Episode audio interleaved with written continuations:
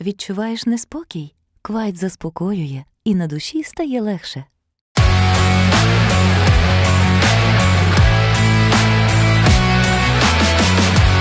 Мої вітання, друзі. Всім добрий вечір. Я сподіваюся, що він у вас добрий. Нагадаю, програма йде в запису, тому нам важко інколи передбачити. Хоча ви дуже хочете, щоб я все передбачала, зокрема, і слова і реакції наших гостей. Якщо у вас є думки щодо того, що ви побачили в етері, будь ласка, підписуйтеся і коментуйте наші ефіри. Ось так виглядає сторінка в Фейсбуці. Ось так виглядає сторінка на Ютубі. Ютуб канал Яніна Соколова, телеграм-канал Соколова і Ютуб п'ятого каналу. І телеграм так само підпишіться. Сьогодні в мене в гостях е, людина людина, яку ми точно чекали. Ну так півтора роки, це можу спокійно сказати. Довгий час він не міг до нас прийти, але нарешті це сталося дистанційно. Я в Києві, е, генерал Марченко у Миколаєві. Будуть говорити за кілька секунд. Для тих, хто не знає, хто такий генерал Марченко, друзі, то скажу, що це просто легендарна персона. Е, позивний генерала Марченка є Марчело. Він бойовий генерал, він кіборг. Він людина, яка користується величезною повагою в місті Миколаєві. Ото йде так Миколаєвом. І всі, хто бачить Марченка, його впізнають і обіймають. А, Завдячуючи йому, місто вдалося відстояти, завдячуючи стратегії, яку він убрав в березні 2022 року. Генерал е, грамотно організував оборону міста, яку ворог так не зміг подолати, хоча мав значні переваги в живій силі і техніці. Народився він у Вознесенську на Миколаївщині. Ну і вже готовий зі мною поспілкуватися. Пане генерале, мої вітання. Слава Україні! Слава Збройним силам України! Доброго вечора. Героям слава. Я вас дуже рада бачити, друзі. Ми так не один місяць і навіть рік домагалися зустрічі з генералом. Нарешті це сталося. Дякуємо за звільнення Гані Маляр. Вона зробила можливим нашу сьогоднішню зустріч. Раніше ні. Пане генерале, ви знали, що це почнеться саме 24 лютого? Я не знав точної дати, коли вона почнеться, але я скажу, що е, рюкзак у мене був собраний, зброя була почищена. Я чекав, спостерігаючи за тим, що відбувалося по границям нашої території, ми розуміли, що е, щось має статися. Да, ми не розуміли в якому масштабі, да, ми не розуміли з яких напрямках, але точно ми розуміли, що щось має відбутися. Пане генерале, ну вся Україна знає про ваш менеджерський підхід, е, структурованість і талант у побудові захисту Миколаєва. Скажу, друзі, що там був просто глухий кут. Е, війська Російської Федерації йшли в великих кількостях, там один до 15, до 12 називають взагалі е, живу силу. Про техніку я мовчу, але місто відстояти вдалося. Завдяки чому? Де ви зустріли війну 24 лютого? Як швидко ви а, збудували всю систему захисту міста? Я її зустрів у місті Києві, бо я на той час навчався в університеті оборони України. І вже ввечері я попросився поїхати на Миколаїв, так як у мене тут дуже багато знайомих, особливо з Херсона. Мені перекидали відео, де колонами руська техніка просувалась у бік Миколаєва. Тому я звернувся до е, Євгенія Масюка, це заступник Валерія Федоровича, і сказав, що давай я туди приїду. Я дуже дуже хорошо знаю місцевість. Е, я там зможу допомогти. І 24-го в ніч я виїхав. Коли всі колони їхали в обратну сторону, я їхав практично по по, по порожній дорозі. І в Миколаїв я заїхав четвер, ранку. І мене здивувало те, що не на підступах Миколаєва, не в самому Миколаєві не було жодного блокпоста, не було жодного патруля. Тобто місто було пусте. У мене таке було враження, що там не знаю, навіть птиці не не співали. Ну все замерло. Просто була тиша грабова, яку я не чув навіть ніколи в житті. Це напевно страшно зустрічати таким містом. Ну, це страшно осознавати, що е, війська на той час вже були в Херсоні, а від Херсона до Миколаєва там по хорошій дорозі 64 кілометри. Це, щоб ви розуміли, три часа хорошого ходу большої колони, все, вона заходить в Миколаїв. І коли вона заходить в порожнє, порожнє місце, то ви ж розумієте, що якщо вони зайшли і закріпилися в місті, е, театр бойових дій він був би геть інакший по всьому півдню України, не тільки по Миколаєву і області. За рахунок чого вдалося але, втримати? Але завдяки, але завдяки людям, завдяки людям, я от хочу очередний раз повторити, що не я захисник Миколаєва. Ну я спрацював там як хороший менеджер. Я зібрав людей, е, роз, там вдало їх розподілив, але всю тяжку роботу виконували люди. Солдати, їхні командири, обичні волонтери, обичні е, врачі. Е, ну, обичні люди просто встали в один стрій з військовими і почали і почали чинити опер. Е, так, я розумію, що десь е, я застав Миколаїв в тому стані, що е, ніхто не знав, що робити, куди бігти. І, ну, а, Але ну, це було зроблено їх, саме їхніми руками. Я ж ну я ж ви ж розумієте, я не суперлюдина, що мог що я один остановив. Ну це неправильне твердження.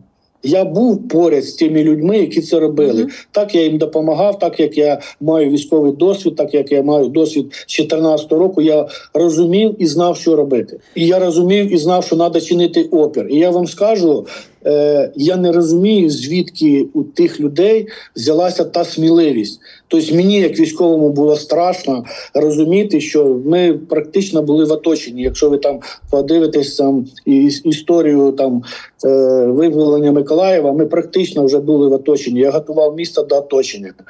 Тобто мені було страшно, але я не міг цей страх показати людям. Я завжди там приходив, я завжди був впевнений, я завжди казав, що нічого страшного. Якщо не чинити опір, буде хуже. Треба чинити опір, і це в принципі і заряджало тих людей, які це робили. Ну робили все обичні люди. Не я це робив. Ви можете назвати підрозділи, які це зробили? Я хочу, аби герої так, знали. Так, так, підрозділи це підрозділи 79-ї бригади, це підрозділи 137-го батальйона, це підрозділи 59-та, яка повернулася з Херсона, і в нас тут залишилася, і разом ми, ми далі е, відбивали від міста це підрозділи 28-ї, це підрозділи 36-ї бригади морської піхоти, це командування морської піхоти, ті, що залишились тут. Е, це моряки, які тут були, там тих 10, тих 15. Е, ну, Тобто, на жаль, на жаль, коли я прибув в Миколаїв, тут не було жодної бойової бригади в повному складі. Тобто тут був кусочок 79, кусочок 36, воєнкомати, навчальний центр, і і, ну, і мені їх їх, їх якось треба було сложити в кучу і при цьому построїти ТРО, яке там зустрічало, тобто патрульні поліцейські, які відбивали ворога на аеродромах ну, на рівні е, там штурмових підрозділів. Тобто, це ну, це, це все ну, робили обичні люди. Обичні прості там поліцейські, які ночі їздили разом із ВСП і, патрулювали міста, і зробили це так якісно, що жодна ДРГ не змогла зайти і закріпитися у нас в Миколаєві. Ну це ну я ж говорю, це mm-hmm. просто ем, для мене була великою честю, що я мав змогу прибути в цей Миколаїв, в наш Миколаїв, і це все не очолити, а будь а будь поряд з цими всіми людьми, тому що е, облдержадміністрація робила свій кусок роботи. Е, е, е, мер города робив свій кусок роботи. ДСНСники під обстрілами виходили, спасали людей, робили свою роботу, поліцейські свою. Ну тобто, ми закрутили той такий великий механізм, де де ці шестеренки вони всі крутилися, і завдяки цьому ми відігнали від міста ну просто нереальну кількість військ. Я, як військовий, я розумів, що є по книжкам, якщо дивитися там е, в обороні, там оборону можна зламати, якщо у тебе буде перевищення сили в три рази. Угу. Тобто можна поламати любу оборону. А тут, щоб ви розуміли, там було один к 12. І ну жодна книжка про таке не писала. Жод, ну, не було у нас взагалі в історії війн, щоб таке відбувалося, але таке відбулося. І місто заробило звання героя саме цією працею, цією кров'ю, цим потом. Ну я я вам скажу, там таке відбувалося, що е, емоції просто переповняють. От Ми там посадили солдат в окопи. Ну тобто розподілили місця, хто з якого боку е, що обороняє. Тут же прийшли люди з лопатами і разом з солдатами копали окопи. Тільки солдат заліз в окоп, приїхали волонтери, привезли їм поїсти. Тільки пішов дощ, прибігають дівчата там з носками, з з одягом, з куртками, з клійонками. Вони там накривають наших солдат, щоб вони не мокли. От був навіть, я хочу привести приклад, що був навіть один момент, коли там ну, от холодно було. Просто ну, бійці попросили, щоб ми привезли бочки 200-літрові, щоб вони там могли погрітися хоча б. Ми привезли ці бочки, там дрова, кажу, хлопці, потерпіть, зараз, зараз тиждень, там 10 днів буде це, трошки тепліше. Не треба тепліше. Хай ще дощ піде, хай сніг піде, хай морози вдарять. У нас люди гріють, а їх там хто буде гріти? І і тоді, коли е, коли вже ми розуміли, що ми практично в облозі, і місто за 4 часа повністю на кожному перехресті положила по кучу шин з з, з, цими, з бутилками з, з запалювальною речовиною, ну я думаю, що навіть вони вже поняли, що місто здаватися не буде. І я вам скажу, якщо ви бачили ці кадри, коли там дівчата, діти, батьки їхні там сидять, заповнюються, коли хлопці носять ну 4 часа, щоб ви розуміли, місто все було в, в цих резинових кучах. Для чого це було треба? Нас тоді були створені вже противотанкові протипіхотні резерви. І я, як військовий, розумію, якщо вони зараз взяли нас в обогу і будуть е, йти на штурм міста, перше, що вони зроблять, це відключать е, електромережу і повністю погасять е, зв'язок. Угу. У нас вся війна була по мобільним по мобільній е, по мобільному зв'язку. Якщо б вони положили зв'язок, тобто я розумію, то ну, ми у нас були підготовлені люди, були оснащені, вони розуміли, що робити, але ми не розуміли, е, в який бік нам треба було бігти. Цих е, груп не вистачало, щоб щоб відправити їх повністю по е, по всьому місту. Тому і було запропоновано е, Кіму, що вже давай на кожному перекрестці робимо метод. Тільки там хтось танк бачить, підпалює цю кучу. Днем це стовп диму чорний, ночі це світло. І групи туди їдуть і виконують свою задачу. Ну це я жую. Це це мене там запитували там. Чи змогли ви таке повторити? Ні, я не зміг би таке повторити. Я не знаю, як у мене це відбувалося. Тобто це чудо. Е, до речі, пан генерал має звання Герой України так само, як і е, Миколаїв. Е, тому дякую вам дуже. Це заслужено. Я я, я, я не маю звання Героя а України. А яке ви маєте? Я знаю, що депутатами було підтримання питання Романа Костенка. Це депутат, який Голос. разом зі мною тут. Допомагав мені і, в принципі, виконував таку дуже важливу роль в обороні Миколаєва. Я знаю, що він подав Е, прохання на присвоєння цього звання 272 депутати його підтримали, але звання ну.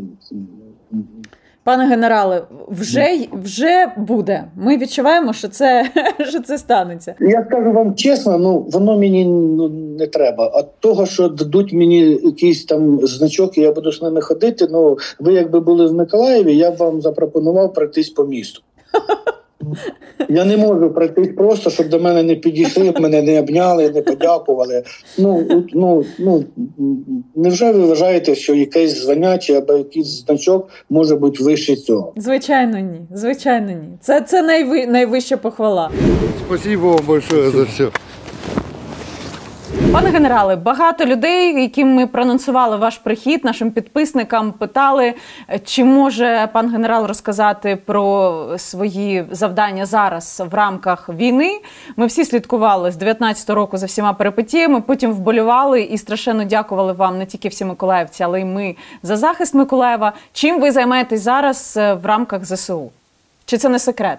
Е, та ні, це не секрет. Е, по задачі главкома е, Валерія Залужного я створив в Миколаєві експериментальний зведений загін БПЛА, і на нас було покладено три функції: це розвідка, коригування артилерії та виконання збросів. Тобто знищення техніки шляхом скидування боєприпасів на них. Угу. Да, тобто, коли е, був звільнений Херсон, е, війська Російської Федерації відійшли на той берег, і наша задача була відігнати їх від берега як можна далі, для того, щоб створити плацдарм для перекидання військ на, на ту сторону.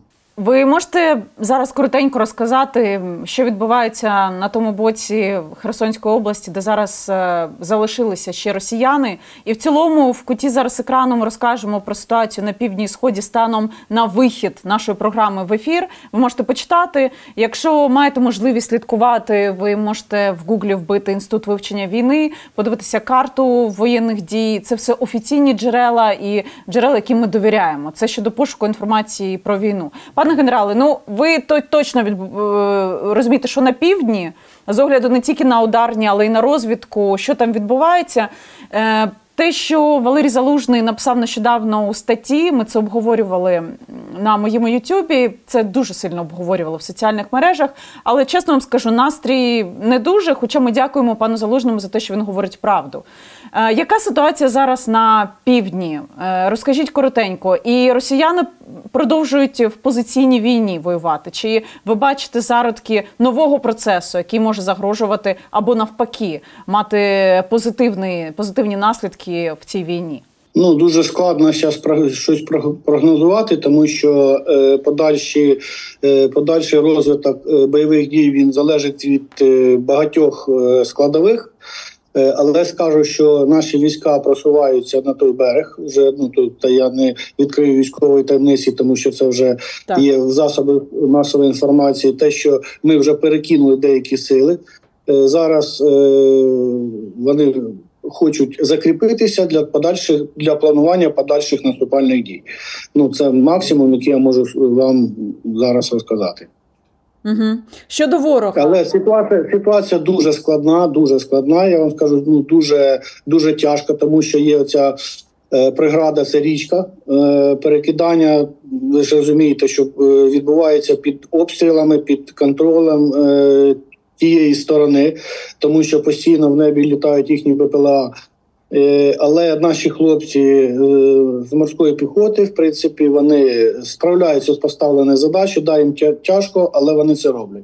Я все ж таки хочу в двох словах з вами обсудити перш за все статтю Вашингтон Пост. Військовий оглядач Джейсон Вілік в статті для Вашингтон Пост стверджує, що Україна сьогодні перебуває в гіршому становищі ніж в листопаді минулого року. Ну, якщо порівнювати, оскільки українські війська виснажені, це цитата зараз запаси зброї закінчуються. Західне суспільство більш поляризовано в питанні надання подальшої підтримки Києву. Тому, на думку цього оглядача, видання має, як ви розумієте, великі покриття. Зараз прихильникам України необхідно переосмислити свою теорію перемоги, яку не вбачають спільно з українцями.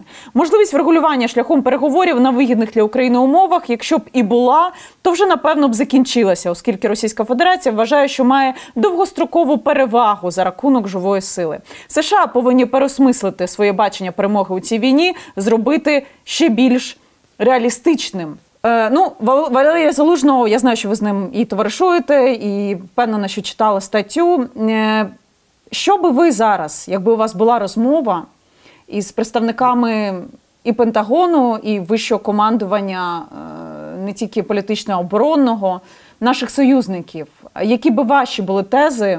Ну, от спираючись на те, що я зараз озвучила від оглядачів е, поважного видання за Вашингтон Пост, що б ви їм сказали? Е, ну, дивіться, нам не треба переглядати там відношення до допомоги е, інших стран е, нашій державі, тому що ви ж розумієте, тобто е, несуть великі е, втрати російські війська. Але ми теж несемо втрати і не маленькі. І втрати я вам скажу, що дуже багато бійців, які пройшли 14 рік, їх вже немає, бо вони поранені. Тобто ми відновлюємо свої сили, але ви ж розумієте, то взяти людину, її навчити і зробити так, щоб вона відчувала бій і могла була спроможня просуватися вперед. Це на певний час, якого в нас на жаль немає. Е, тому е, єдине, що ми маємо переглянути, це застосування, мінімальне застосування особового складу і максимальне застосування артилерії, високоточної зброї, дальнобійних ракет і е, відповідно ПВО і літаків. Оце ми маємо переглянути, але ви ж розумієте, що це не залежить від України, це залежить від наших партнерів. В статті залужного були кроки по тому, як досягти перемоги військовим шляхом, якби вас про такі питали, окрім того, що ви щойно назвали, які би це були кроки до перемоги, які зараз конче необхідні Україні, і скажіть, чого війську не вистачає на даний момент? Ну, нам дуже не вистачає ПВО. Це по перше, що що, що нам потрібно. По-друге, нам не вистачає е, літаків, тому що е, люба наступальна операція, тобто ну вона має супроводжуватись підтримкою з е, повітря. Е, нам не вистачає високоточної високоточної зброї, нам не вистачає снарядів. е, даль, дальної дії для, для того, щоб ми могли послабити їх логістичні спроможності. Все інше, тобто нам тяжко, але ми це виконуємо і будемо виконувати. Ну, Є певні е, певні засади, які ну, мають відбутися. Тобто, ну не можемо ми, допустимо, спланувати правильно і ефективно наступ, якщо не буде там деяких складових. Це е, Підтримка з повітря, це е, наліччя артилерії е, відповідно для того, щоб можна було можна було зробити е, прикриття е, для просування наших військ. Тобто є такі складові, Е, без яких ну будь-який наступ він буде буде затягуватись, він буде йти не так, як хотілося би. Тому і розраховуємо на цю допомогу, яку нам обіцяли, але на жаль, дають дають не так, як, як хотілося би. А ви думаєте про те, що може настати момент, ну скажімо, наступного року там вибори у Сполучених Штатах, і зараз є заяви вже від е, Угорщини і від е, Словаччини. Там спочатку ну, взагалі як говорили, все будуть блокувати. Зараз вже там зі Словаччини є якісь послаблення. В куті екрану зараз дамо Фіцо, що там заявив. Але в цілому ну настане час, пане генерале, коли ми залишимося самі із нашою тою технікою, можливо, фрагментарно європейці ще щось дадуть. Ну, якщо Трамп, наприклад, переможе, та і тоді виникне запитання, як нам далі воювати. Ви про це взагалі думали і. Чи розмови про перехід держави на військові рейки, як за вашими спостереженнями вони зараз відбуваються? Чи взагалі вони відбуваються? Ну, дивіться, ну, про це має думати е, керівники держави, але я теж я теж про це думаю, і я розумію, що рано чи пізно е, ця підтримка, яка нам була, яка надається і надавалася, вона закінчиться. Тобто країни вони теж виснажуються. і Вони не можуть нас постійно там без це, без обмежень е, нам це надавати. Тому нам треба зараз розуміти і створювати такі умови, щоб ми могли воювати незалежно від допомоги наших партнерів. А це можливо? Ну, ну звісно, це можливо. Ми, ми, ми можемо е, будувати ракети, ми можемо будувати техніку. Ну тобто, це все можливо. Це все можливо. Так, це це нелегко зробити, але про це треба думати е, сьогодні. Що ми будемо робити завтра? А завтра наступить дуже швидко. На жаль, про ракети я чую давно. Я мала зустріч е, з паном Гарбуліним, і я просила про рандеву, але воно так і не сталося. Він говорив, що зустрічався із е, Валерієм Залужним, і вони обговорювали якусь е, співпрацю і побудову заводів або модернізацію існуючих заводів, аби ракетна галузь запрацювала. З тих пір це було минулого року. З тих пір я не бачу ніяких кроків, але друзі, щоб ви собі розуміли, можливо, щось секретно відбувається. Але щоб ви розуміли, на даний момент кількість ракет у Російської Федерації за інформацією української розвідки а, збільшується, і на даний момент у них 165 калібрів, 160 Х101, Х555, Х55, це ті, що ха вони називають, 260 іскандерів двох типів, 80 кінжалів, 150 ракет Х-22, Х-32.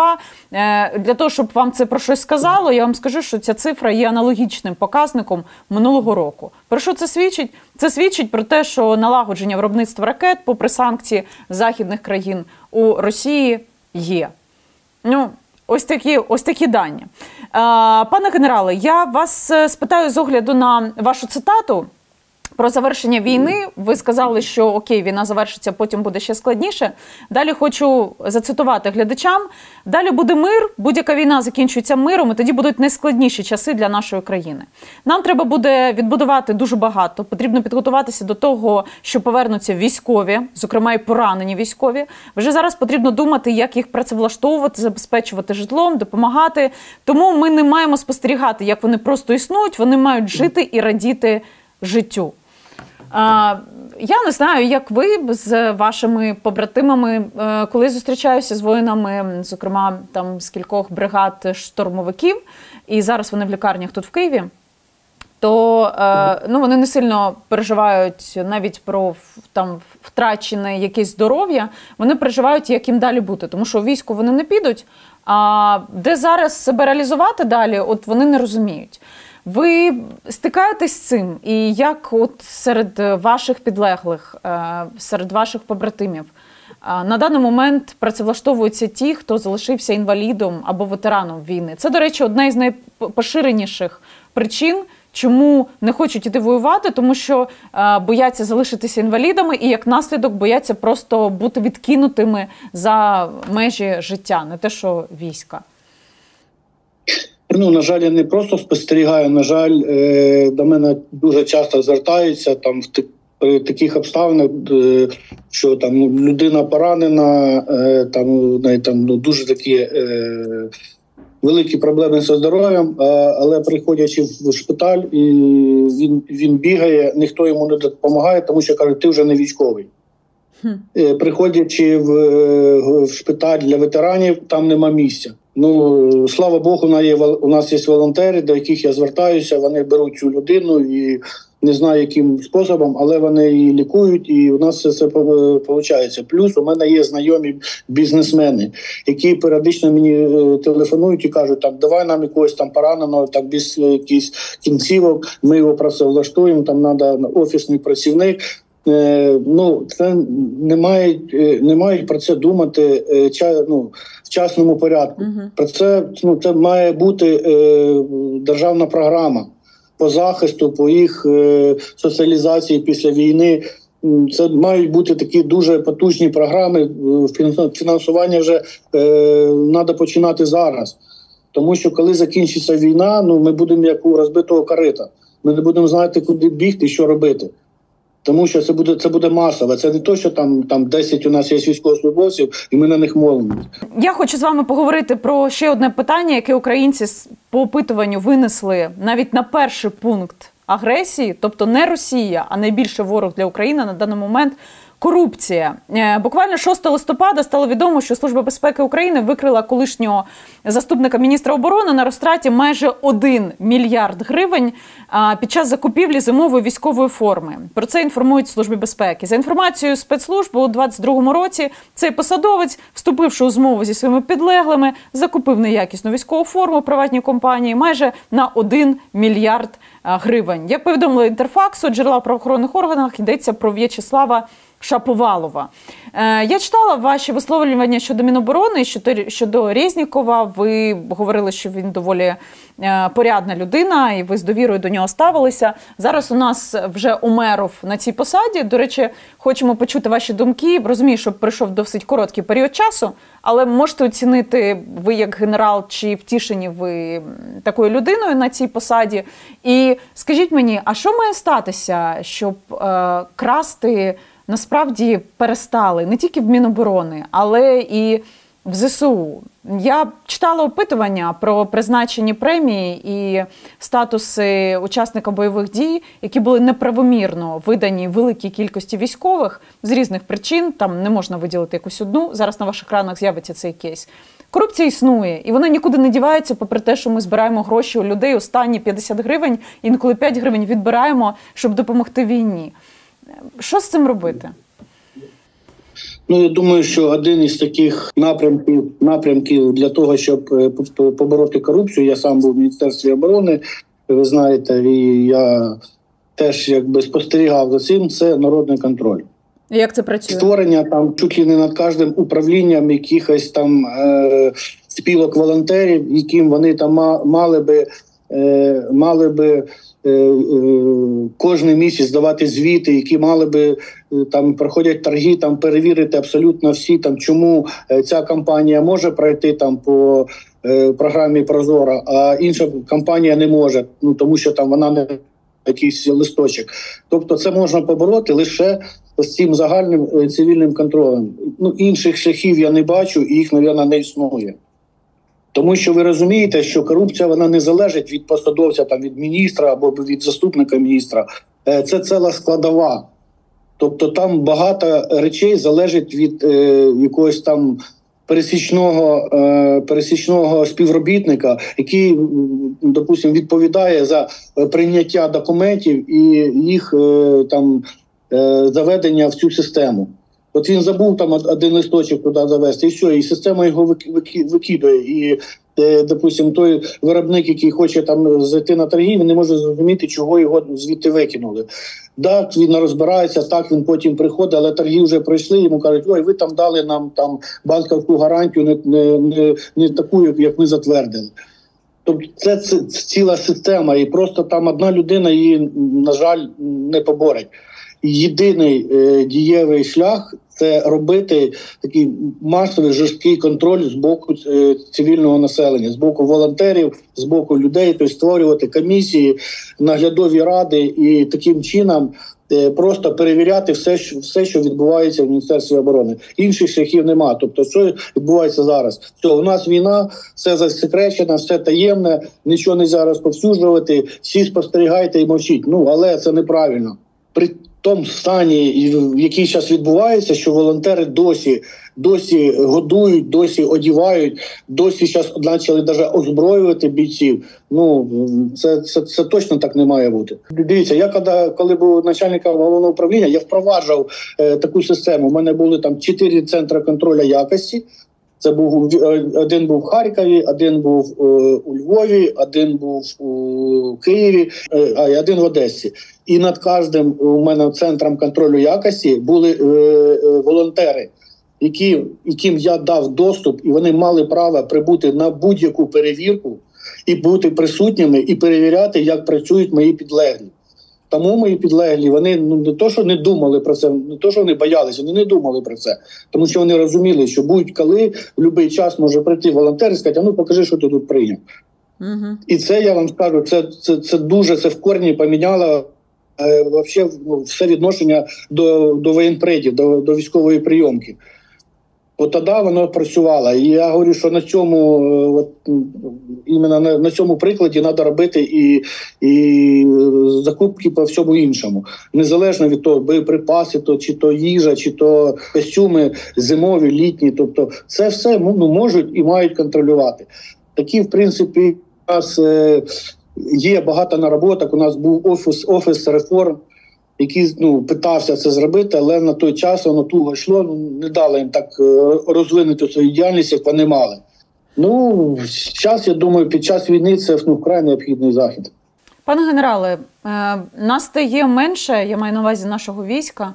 У нас не 140 мільйона країна, як в Росії. Ми цінуємо наших бійців. Ми не відправляємо їх е, на м'ясо, як роблять вони. Але як вам здається, оці методи, які ми час від часу спостерігаємо на вулицях, барах, ресторанах, е, на вокзалах, е, коли працівники військоматів силою гонять чоловіків або на блокпостах на війну, е, це є правильний метод? І, взагалі, ви, як генерал, яким вважаєте, має бути структура, якою має бути структура заклику і контрактування військових? На війну на даний момент, от е, станом на листопад?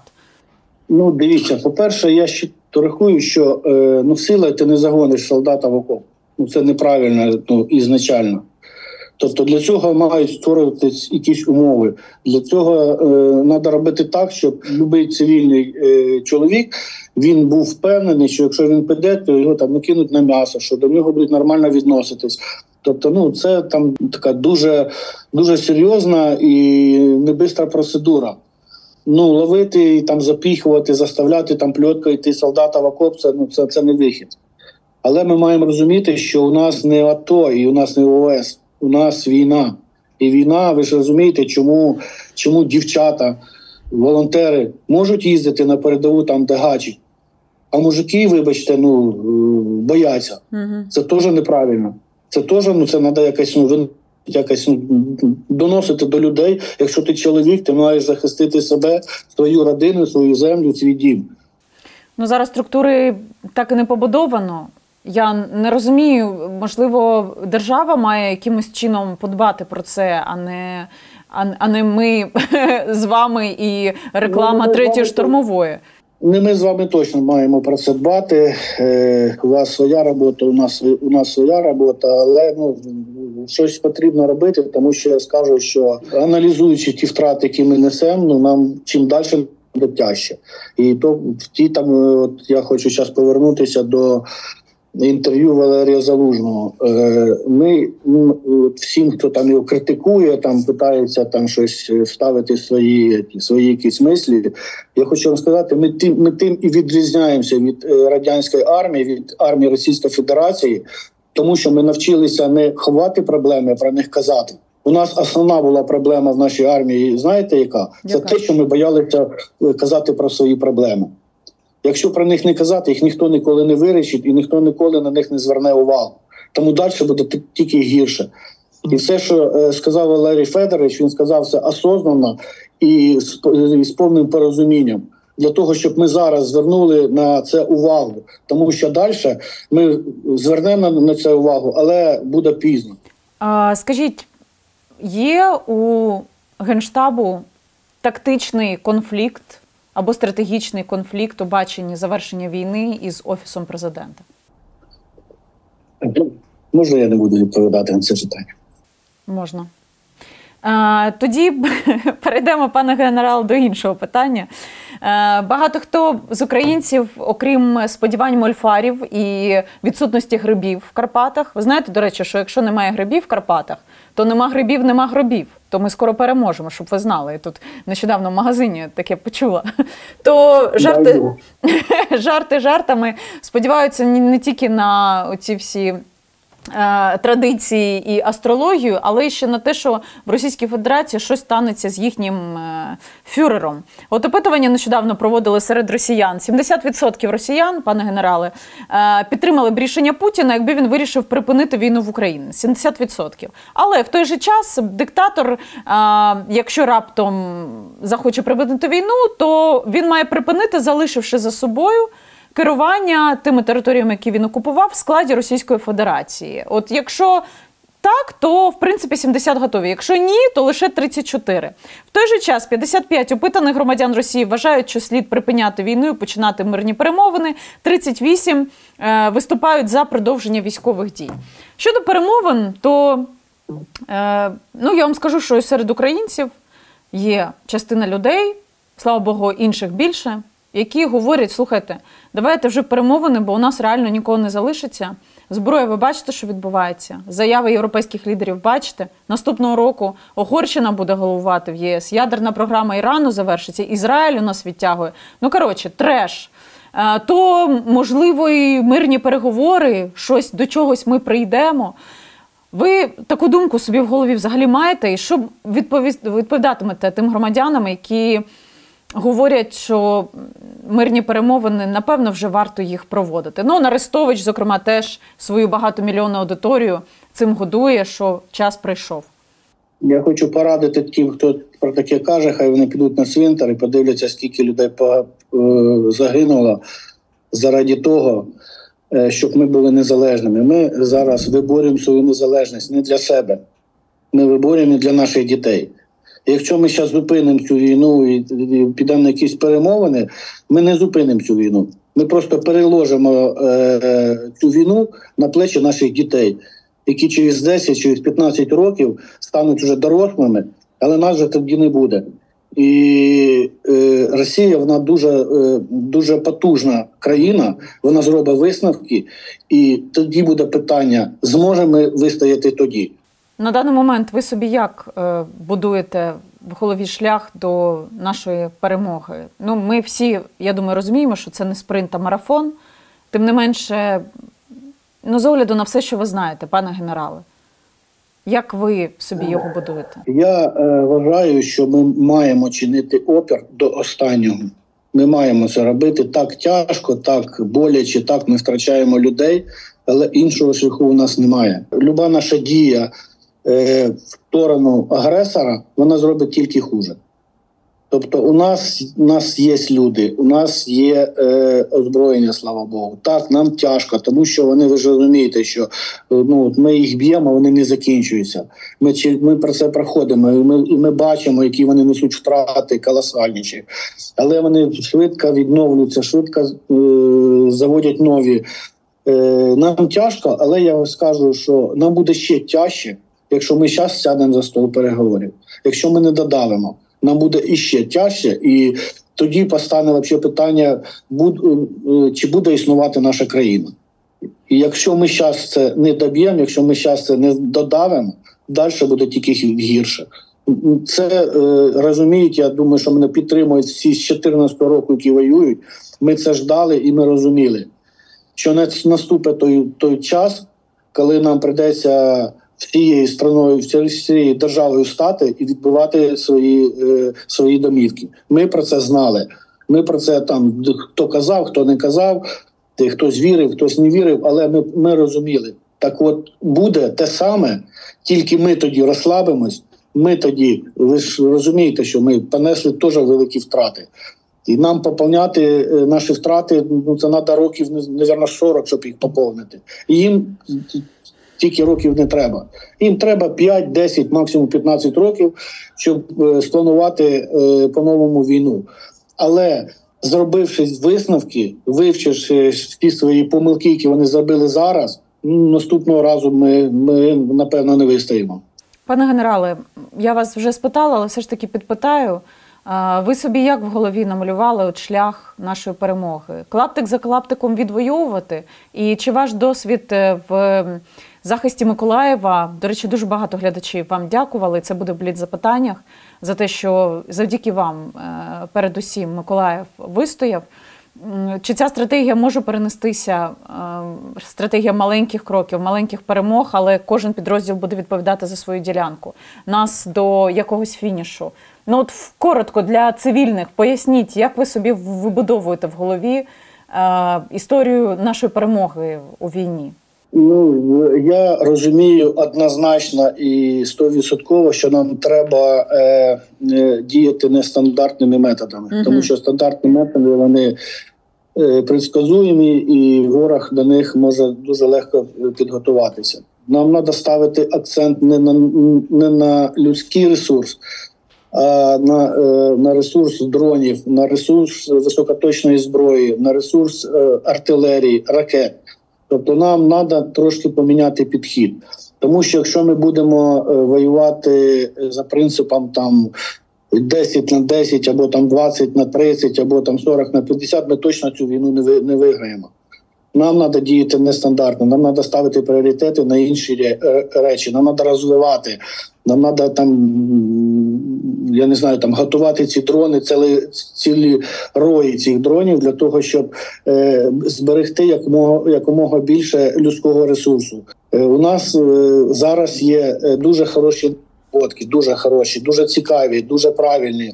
Вони дуже е, спасають і допомагають, і економлять наш наш людський ресурс. От нам треба це розвивати. Нам треба однозначно там е, нам треба закривати небо, і нам треба високоточна зброя, дальнобійна високоточна зброя для того, щоб ну, виконати певні заходи і послабити. Я вам скажу, що е, як би там хто не казав, так у нас дуже сильний е, противник, дуже він сильний, він дуже підступний, але вони теж не, не, не залізні.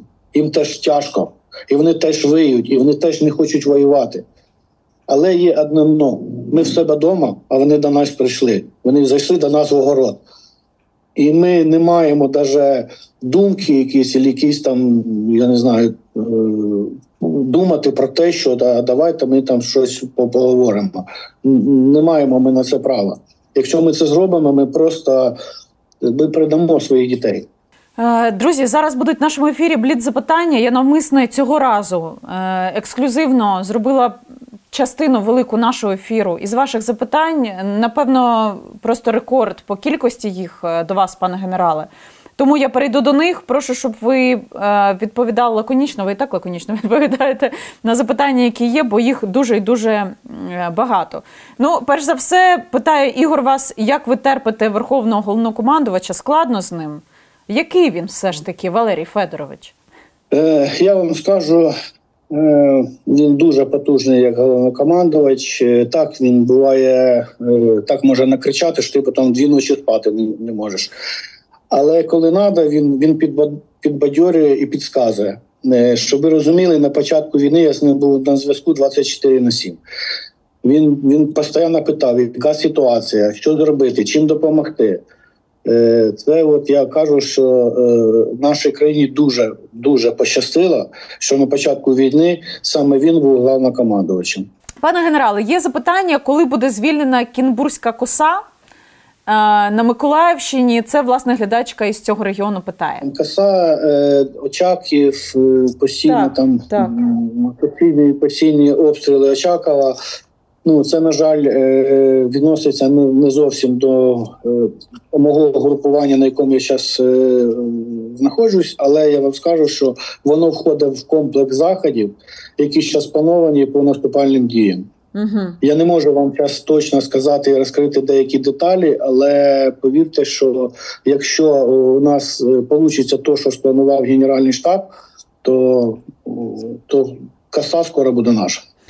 Юлія Кузь е, просить прокоментувати. Пане генерале, прокоментуйте ситуацію зі звільненням генерала Хоренка. Чому так сталося, і як ви оцінюєте е, нове призначення? Ну, дивіться, е, то, що його, то, що він дізнався про те, що його звільняють з засобів масової інформації, ну це неприпустимо, це 100%, Але на жаль, ну ви ж розумієте, я, я військовий, я є там підлеглий е, вищого керівного складу. І не дуже правильно з нового боку буде е, зараз там коментувати або Угу. якось там обсуждати їхні дії. А, Чи повинні військові йти в політику? І чимало запитань, пане генерале, щодо вас? Чи думали ви про це? Ну, дивіться, е, коли почали почалась повномасштабна війна, я для себе перечеркнув е, все, що відбувалося до цього. Я повністю забув про політику. Я з таким меседжером приїхав сюди в Миколаїв, коли зібрав всіх і сказав, що забули якого вбіросповідання, якого політичного настрою або ще щось. Ми зараз маємо стати в один стрій і відбивати ворога. Тому з того моменту в мене нічого не помінялося. Євген Москалець, чому перехід на стандарти НАТО у речовому продовольчому забезпеченні ЗСУ не продовжується і не покращується? До речі, з приводу стандартів НАТО і в цілому НАТО, пане генерале, не мушу вас про це спитати. Те, що нас не беруть в НАТО, от коротко, ви вбачаєте в цьому яку причину? Це раз. А по-друге, щодо стандартів НАТО, не знаю, чи до вас продовольче питання. Це е, пан Москалець, це до пана генерала немає ніякого стосунку щодо продовольчого. Але спитаю вас з приводу іншого е, військової готовності нашої. Побудови війська, е, технічних характеристик, ну всього, чи ми готові до стандартів НАТО? Поясніть. Ну, давайте, е, давайте ну, зрозуміти, що таке стандарти НАТО. Стандарти НАТО це е, одна система керування, це один калібр, і це плюс-мінус е, одна тактика проведення дій. Угу. І там сказати, що ми одіваємося не по стандартам НАТО. Ми одіваємося по стандартам НАТО. Я вам скажу, що не в всі, не в всіх країнах світу, з по- якщо я не ошибаюся, країнах світу, тільки в семи е, є у, у військовослужбовця три види е, берз: це літні, демисезонні і зимові. Угу. Тому ну що таке стандарт НАТО? Я вам скажу, що е, коли ці останні пайки, які ми придумали там в реторт пакет пакетах, коли ми, ми їх виставили на виставку, то очередь за ними вистроїлась. Тобто люди не розуміли, як можна е, в готовому вигляді е, подати дати солдату першу страву. А там у нас, ну тобто, ми її адаптували під е, харчування наших військовослужбовців. Це борщ, це гороховий суп, це там е, перлова каша. Але ну я ж вам е, кажу, що е, ми в деяких питаннях ми перевищуємо е, набагато стандарти НАТО. Угу. І не, не причина в тому, що щось у нас там закуповується або не закуповується по стандартам НАТО. Того, що нас не беруть в НАТО, там є інші причини. А які причини, пане вимоги- генерале? У Які них є причини? вимоги, які вони висунули. І вони ну це хай політики відповідають на ці питання. Мгм. Не я точно на них маю відповідати. З нашого боку і з боку е, військовослужбовців, генерального штабу, і в цілому Міністерства оборони, ми зробили все для того, щоб нас туди взяли. І я вам скажу, що в тактичному рівні до нас зараз приїжджають інші держави, спостерігачі, і у нас навчаються. Угу. І у нас запитують, як ми дійшли там до цього або до іншого е, вирішення питання. Пане генерале, тут є запитання з приводу телеграм-каналу Ніколаївський Ваньок. Це ваш? Ні, це не мій канал. Е, так, я знаю, хто веде цей канал. Е, я з ним дуже плотно співпрацюю, але це не мій канал. Ви на нього не маєте впливу. Ні, я з ним у нас з ним друж, дружні стосунки, але е, він е, незалежна людина, і він його веде так, як він рахує правильним і як йому потрібно. Тобто А- я не можу там позвонити йому сказати, це вилежи, а це не вилежи. Тобто він все робить самостійно. Єдине, що я можу до нього звернутися, це попросити допомоги там е, створити збір для того, щоб забезпечити е, своїх підлеглих там певними засобами технічними БПЛА. Угу. До речі, е, є запитання: от якщо раптом таке би сталося, що залужний би висувався в президенти і пішов би президентом, ви би замінили його на посаді? Це от запитання від однієї з наших глядачок. Ні, я пішов би з ним в команду Серйозно? на президент. Так. Ну а ви ну ми про це реально часто говоримо. Я зараз не те, що ми це знімаємо ефір. Ми дійсно про це часто говоримо. І багато наших ну, гостей. диві- диві- дивіться, там е, в генеральному штабі дуже багато фахівців, які закінчували академію по напрямку керування військами. Щоб ви розуміли, ну я ж е, трохи не тим займався до війни. Угу. У мене було там речове забезпечення, нова система харчування. Тобто, то, що я там вспомнив ті, е, ті книжки, які мене навчали в інституті, то, і той опит, який я отримав в 2014 році, ну це не робить з мене там е, дуже хорошого спеціаліста, як, як е, главнокомандуючий або начальник генерального штабу. Там є більш досвідчені офіцери, генерали. І я, я не розумію, як, допустимо, мене призначили, а їх би пропустили. Ні, ми зараз говоримо про те, щоб залужний йшов на президентські вибори. Про це говориться часто. Дай Бог, Хотіли би? дуже хотів би. Ми теж. То що? Треба, треба, треба закінчити вже нарешті війну, але я вам відверто скажу. Е, Багато хто пов'язує виграш у війні з тим, щоб е, така людина, ну там порівнюючи з досвідом Шарля там Деголя да, і Франції, пішла би на таку посаду. Тобто президент військовий це насправді повністю би поміняло країну, і ми би стали на військові рейки. Ну і до корупції, я впевнена, не було би таке ставлення, яке і зараз, попри там публічність і голосність всіх процесів. На жаль, бо риба ж ви ж розумієте, де вона там з цього починається гниль. Те, що ви розказали, що місто не було готове, е, цьому всьому передує наступне питання. Окрім того, що ми знаємо про Службу безпеки України і про те, що південний напрямок повністю весь був е, зданий агентурі російській, свідомо чи несвідомо слідство покаже. Але це пов'язано передусім із цим, що Служба безпеки України дала команди із офісу президента Баканов дав іншим підрозділам команди, що типа все ок, е, не перешкоджайте, хай заходять. Е, Чому вони так швидко зайшли? І що було з мінуванням або відсутністю е, мінування моста? Ну, дивіться, там, наскільки я знаю, зараз іде перевірка, навіть не перевірка, а слідство зараз вивчають ці питання, чому не були заміновані мости.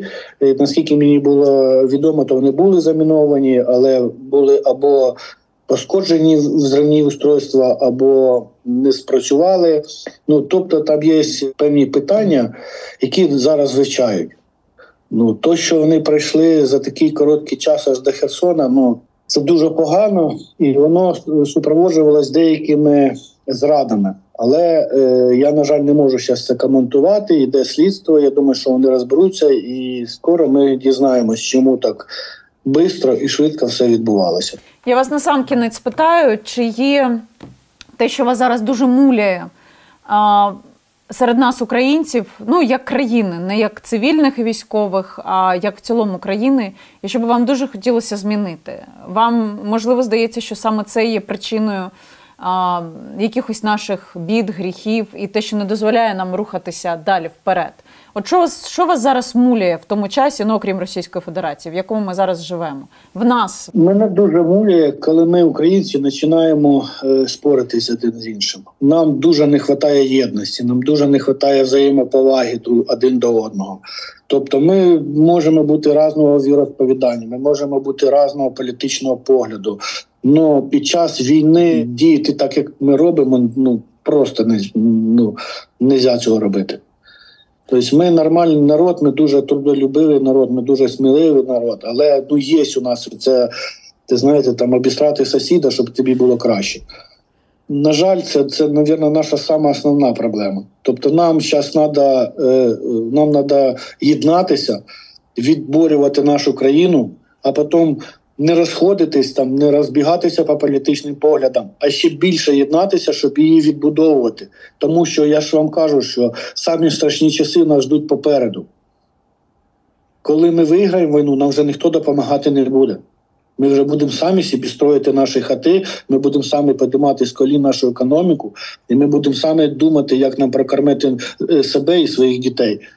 Тому і є у нас основна проблема, що ми не ми не дивимося, що все погано. Ми дивимося там, е, як би е, покращити свій стан за що того, що там погіршити чийсь стан.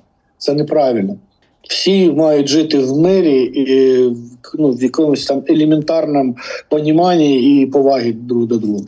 Е, у нас е, наш настрій керується багатьма заявами, які лунають е, тому числі від людей, яких ми довіряємо. Ну там, наприклад, залужний розказав правду, а люди жили в ілюзіях там марафону телевізійного. Та ну, в принципі, вже чекали, що от от перемога. Тут ми розуміємо, що все складно насправді.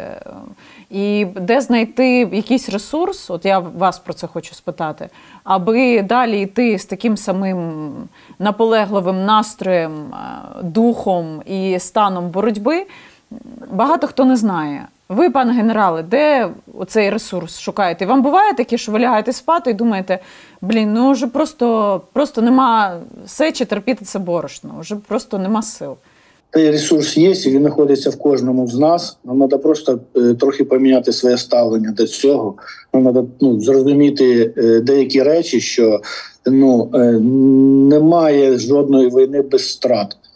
Немає жодної вини без болю, без потерь, без ну тобто ми маємо це просто пережити, витерпіти і пережити. Дякую, пане генерале, що знайшли для нас час.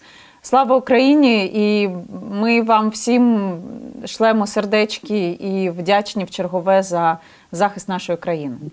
Дуже дякую вам. Це було рандеву, друзі. Я дякую, що ви слухали, думали, довіряли. Якщо ви нас дивитесь на Ютубі, будь ласка, напишіть в коментарях а, ті слова, які ви можете адресувати генералу Марченка. Він обов'язково почитає після того, як а, е, наш ефір вийде на Ютубі. Підпишіться на телеграм-канал Соколова, на Ютуб канал П'ятого каналу і на Ютуб канал Соколова. Це вільна територія від цензури, чесна журналістика. Ми говоримо тут правду.